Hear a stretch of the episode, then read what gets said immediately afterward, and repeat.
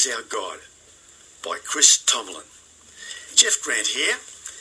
I'm the pastor of the Sarina Uniting Church, and you're listening to Radio Church on 4CRM Mackay. That's 107.5 FM.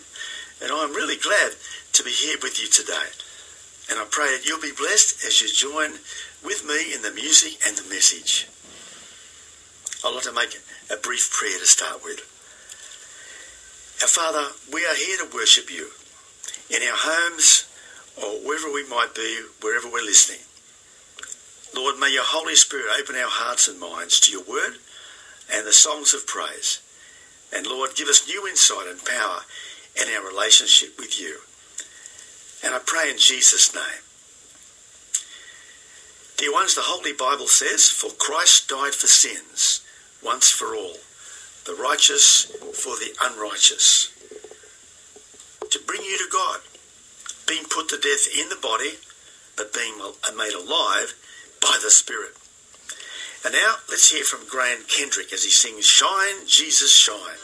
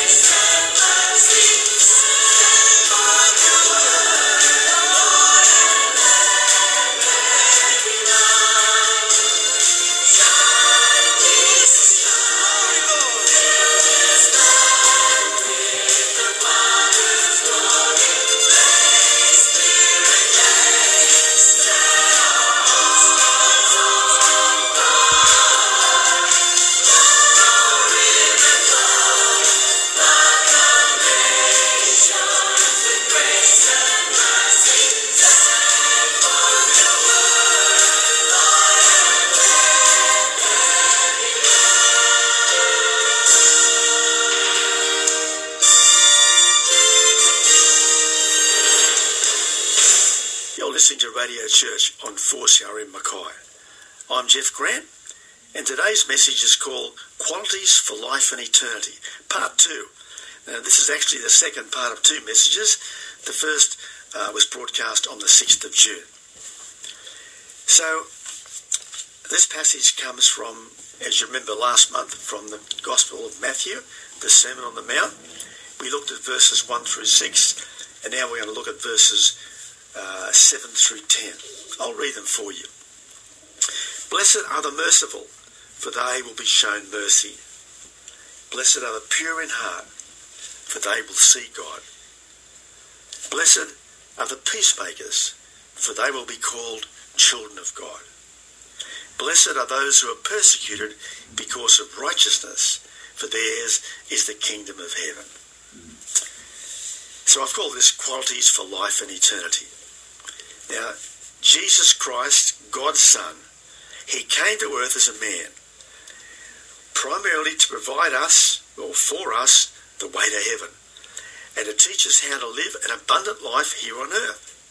Now, in this lovely Sermon on the Mount, Jesus sets out the qualities for eternity which he wants you and me, all believers, to achieve during our journey on earth. So, our journey is all about being changed into the character and qualities of Christ. This is a subsequent to our salvation. It's got nothing to do with, with how we're saved. This is what happens after we're saved. And this is the process of sanctification that the Bible talks about in many places. In fact, these qualities are the character of a disciple, the follower of Jesus. Now, last time we talked about the four passive personal qualities. We looked at spiritual inadequacy, blessed are the poor in spirit, spiritual regret, blessed are those who mourn, spiritual humility, blessed are the meek, and spiritual longing, blessed are those who hunger and thirst for righteousness. Today, in part two, we're looking into the second half of the Beatitudes, the four active social qualities. The first four are inward qualities, and the second four today are how we see and treat others. It is so important that we're to live a life of love and forgiveness, mercy, and grace towards other people. For that draws people towards the cross and towards faith in Jesus. Now, this first beatitude Blessed are the merciful, for they will be shown mercy. This is, I've called point one, compassionate in spirit. It's the first earthly and eternally active quality. Now, you could read this, oh, the bliss of the merciful people. Isn't that lovely? Mercy is always shown, dear ones, to the undeserving or to the guilty. Otherwise, it'd be mere justice they're getting uh, to those who deserve it. But mercy is the quality that lets you enter into the other person's condition and situation and experience, uh, and yet still be sympathetic to their situation. Last time we talked about meekness as point one. And likewise, uh, mercy is a distinctive Christian grace. You know, we are much more prone to criticise than show mercy. We're much more uh, prone to show fault. And mercy is an action. Uh, it's not something you just feel, it's something you do. People can feel pity and still do nothing. Mercy takes action, it does something. And, and while it doesn't condone sin, it seeks to repair the damage. In fact, only mercy can encourage the fallen one to start all over again. Now, Jesus sees the natural response to those who show mercy. They also will receive mercy. The disciples that followed Jesus were often rather hard towards people who weren't part of their group or didn't do the right thing. And at one stage, uh, James and John said to the Lord, uh, Well, we call down fire on that village that, that didn't receive him.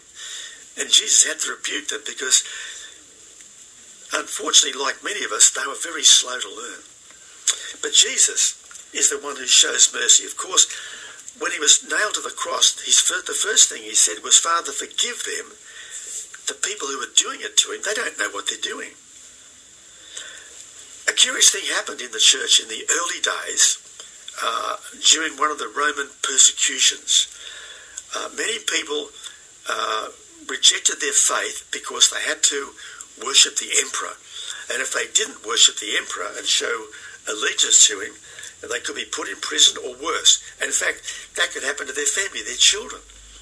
So sadly, in one particular place, many Christians abandoned their faith. But when that that persecution was over several months or years later, those same people wanted to come back in the church and, and renew their faith. And there were some people in the church who were reluctant to do that. They didn't like the idea of receiving these people back. They'd already denied Christ. They'd, they'd uh, betrayed him virtually. But mercy won out.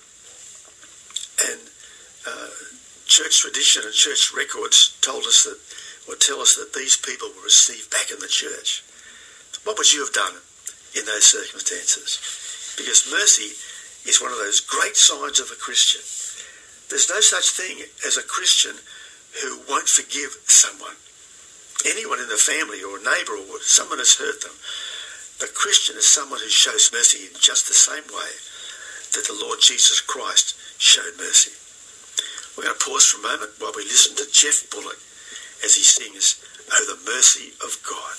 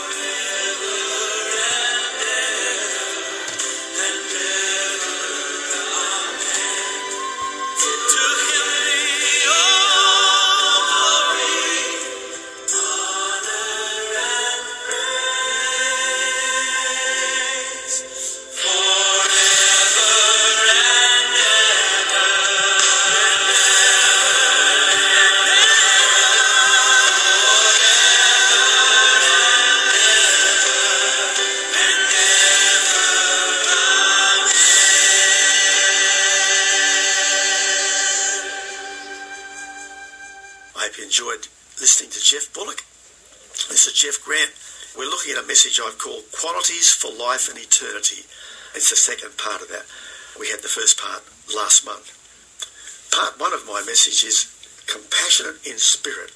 That's one of these great qualities. And part two is the pure in heart. Blessed are the pure in heart, Matthew 5 8 says, for they will see God. You could read this as, Ah, oh, the bliss of the truly sincere. I have to say that clearness of vision comes out of a clean heart. Jesus is actually stating inward purity and an inward reality rather than an outward respectability. It's not just that we look uh, like we're pure, we're really pure inside because the Holy Spirit wants to dwell in the hearts of the humble and the repentant and people who are seeking uh, for righteousness to, to fill them. God's revelation is never given to those with just a high intellect unless there is an accompanying heart cleanness. I have to tell you that sin fogs our vision. And in this passage, purity means unadulterated or free from alloy and without hypocrisy. There's nothing here that offends God. And Jesus promises they will see God. Now, I'm reading a book uh, by a missionary um, leader who had the good fortune uh, back in the 1940s to meet Billy Graham when he was a young man still in Bible college.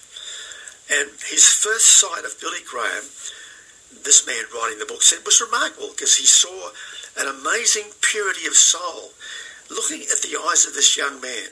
It's no wonder that God used him so mightily uh, through the through the 50 or 60 years of ministry. Billy Graham's life verse was from Acts 24:16, which says, which Paul said, "I always take pains to have a conscience um, clean of offence towards man and towards God.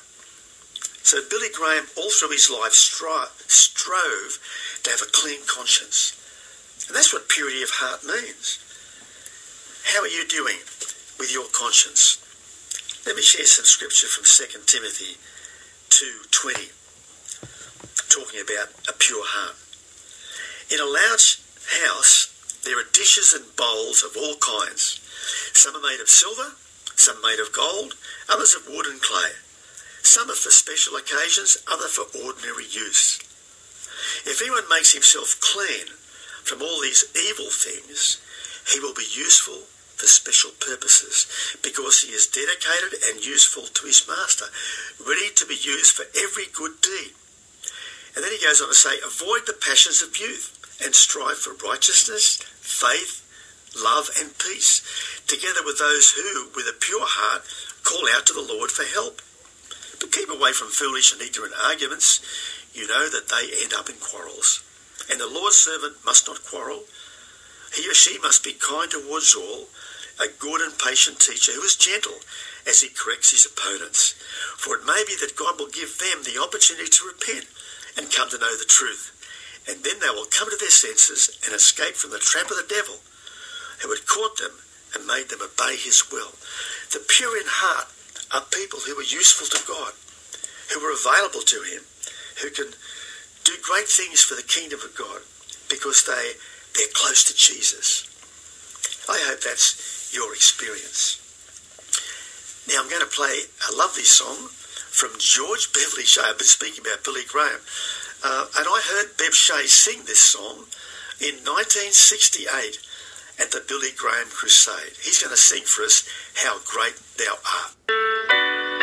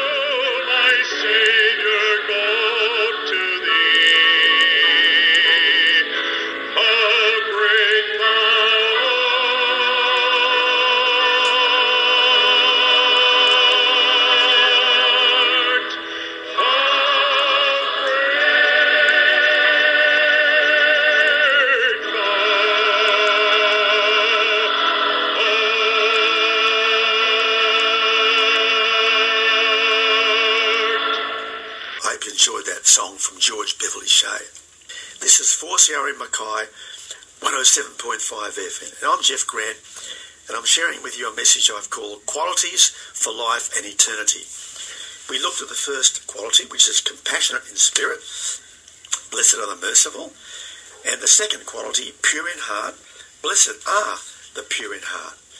And now the third quality is conciliatory in spirit. Uh, Matthew 5 9 says, Blessed are the peacemakers, for they will be called children of God. You could read that as, Oh, the bliss of those who create harmony among people. Now, Jesus did not say here, peace lovers or peacekeepers, but those who make peace, who create peace, who bring about peace between warring people or warring factions. In fact, the peacemakers, they are. Neither is it those who maintain an existing peace, but people who go into a situation of enmity or broken peace and then take steps to restore it. The Lord is not discussing a pacifist here, but a reconciler. Do you make peace between brothers and sisters? I hope so. Now, in reality, such peace will dearly cost the peacemaker. Both sides will attack those who are neutral. I remember being called upon to counsel a couple once, several years ago, in a faraway place. And uh, when I tried to point out they were both wrong, they both attacked me. However, as time went on, uh, we came to a, a reconciliation between them. Now, Jesus' disciples are to follow the one who made peace with his own body and blood. It cost Jesus to make peace between man and man and man and woman and God. Now, to be a lover of peace is fine and good, but to be a promoter of peace is a much higher calling. Because Jesus said, they will be called the children of God.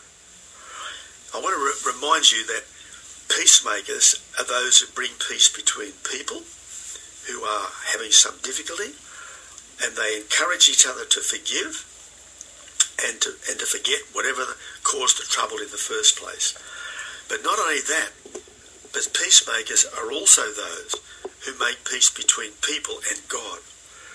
And and peacemakers are uh, evangelists in a way, or, or witnesses to the to the love and the grace of God.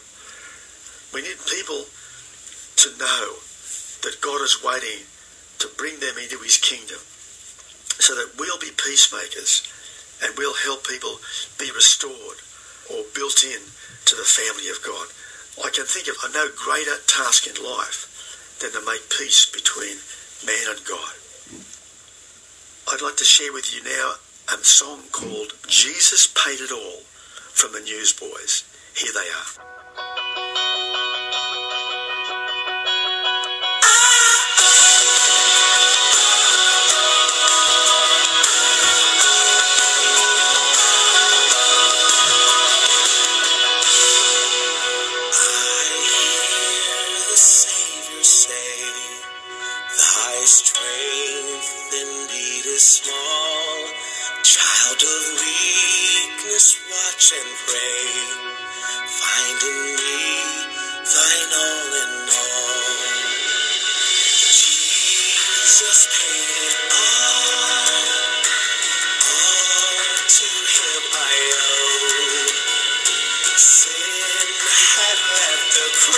Crimson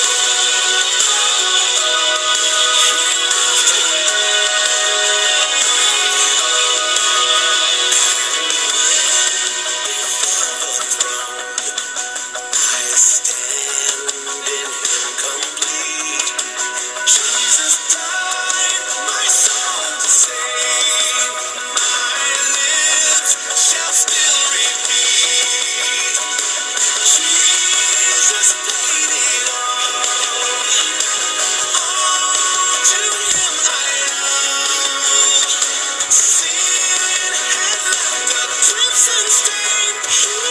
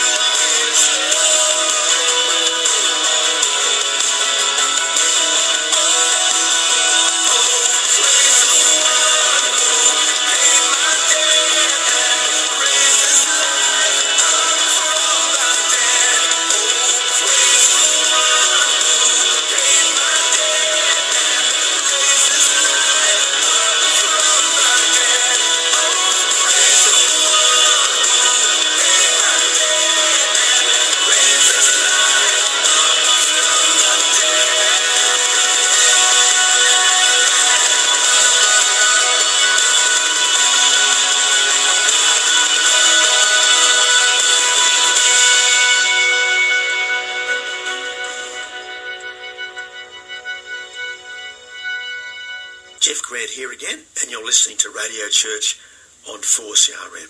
And we're looking at qualities for life and eternity. Jesus said, Blessed are the compassionate in spirit, blessed are the pure in heart, blessed are the conciliatory in spirit. And the fourth and final earthly and eternal passive quality is unswerving in loyalty. Matthew chapter 5 verse 10 says, Blessed are those who are persecuted because of righteousness, for theirs is the kingdom of heaven. You could read that, oh, the bliss of the sufferer for Christ. I'm laughing because who looks forward to suffering? But when you are loyal to Jesus, suffering will come. It's inevitable. What was done to the Saviour will be done to his disciples. In John chapter 15, Jesus said, They hated me because I, I taught the world about sin, and they'll hate you for the same reason. Insult, injury, and persecution um, are likely to come uh, to those who are loyal to Christ. But it may also work a blessing in that divine compensation that will come. Jesus said, For theirs is the kingdom of heaven. And great, a little bit later on in, in Matthew 5, he said, Great is your reward in heaven. Now, the, the, the verb here has the meaning of have been persecuted. These disciples have already experienced that following Jesus, and they're about to see a lot worse happen. Suffering, dear ones, is the authentic mark of the Christian. The Apostle Peter wrote, Even if you should suffer for doing what is right, you are blessed. But not all suffering is blessed. I have to point out to you there, there are conditions for the kind of suffering that Jesus is talking about here.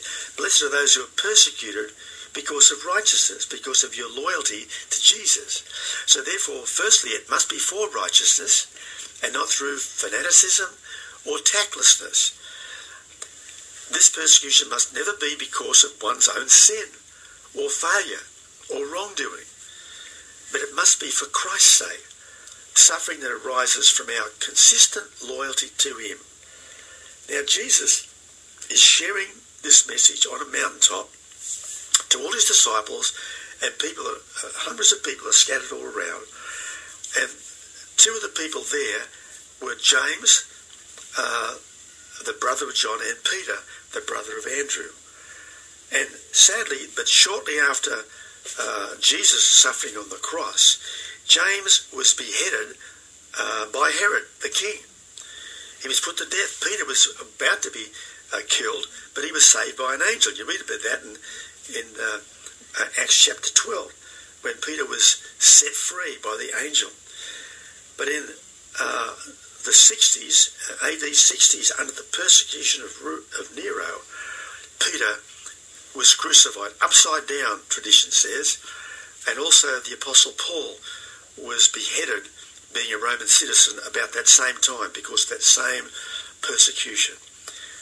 Through the years, there's been outbreaks of persecution, towards uh, Christians, especially at the beginning. And it seems to me that there's more and more laws being passed by our governments, both state and federal, that go right against the teaching of the Word of God. And it may very well be that that uh, we may face that kind of persecution in the years ahead when we're confronted with ungodly laws and we take a stand against them. What do you think would happen to you? How do you think you would face circumstances like that? But the Word of God says here, Blessed are those who are persecuted because of righteousness, for theirs is the kingdom of heaven.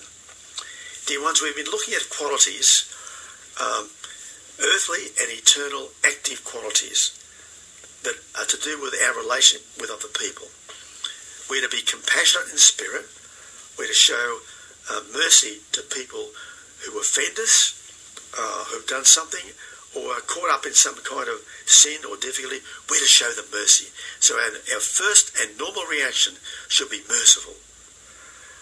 We're to be pure in heart, for we live in a very unclean world. And we need to take steps to do whatever it takes to have a heart clean so that we can be used abundantly by God. We are to be conciliatory in spirit. That is, we're to be peacemakers between people that we know who are in kinds of family disputes, whatever that might be, and particularly to make peace between people and God by sharing our faith, our testimony, our life experience. And dear ones, we're to be unswerving in loyalty uh, to the Lord Jesus Christ. And in so doing, it is inevitable that we'll suffer persecution, rejection, uh, or whatever in some form or another. I'm going to play a song for you now from Alan Jackson, The Old Rugged Cross. Here's Alan.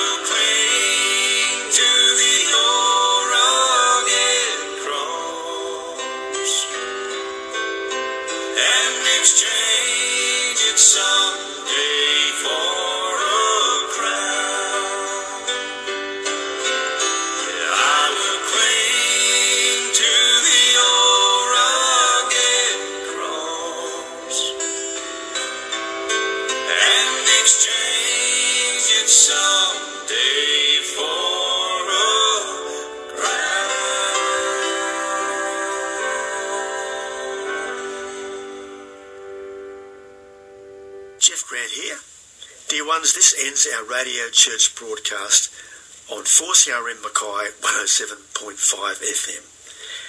Now unto him who is able to keep you from falling and to present you faultless before the presence of his glory with exceeding joy.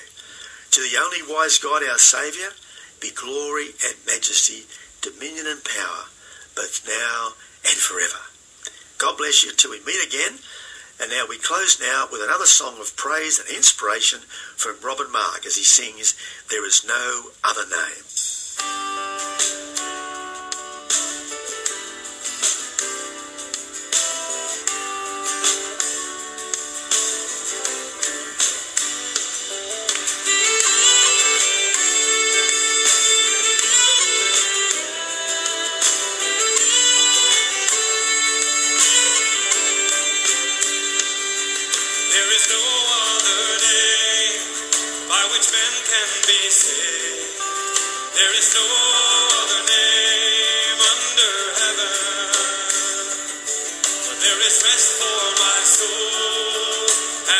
Wounded made whole, and the captive set free and forgiven. There is no other name by which men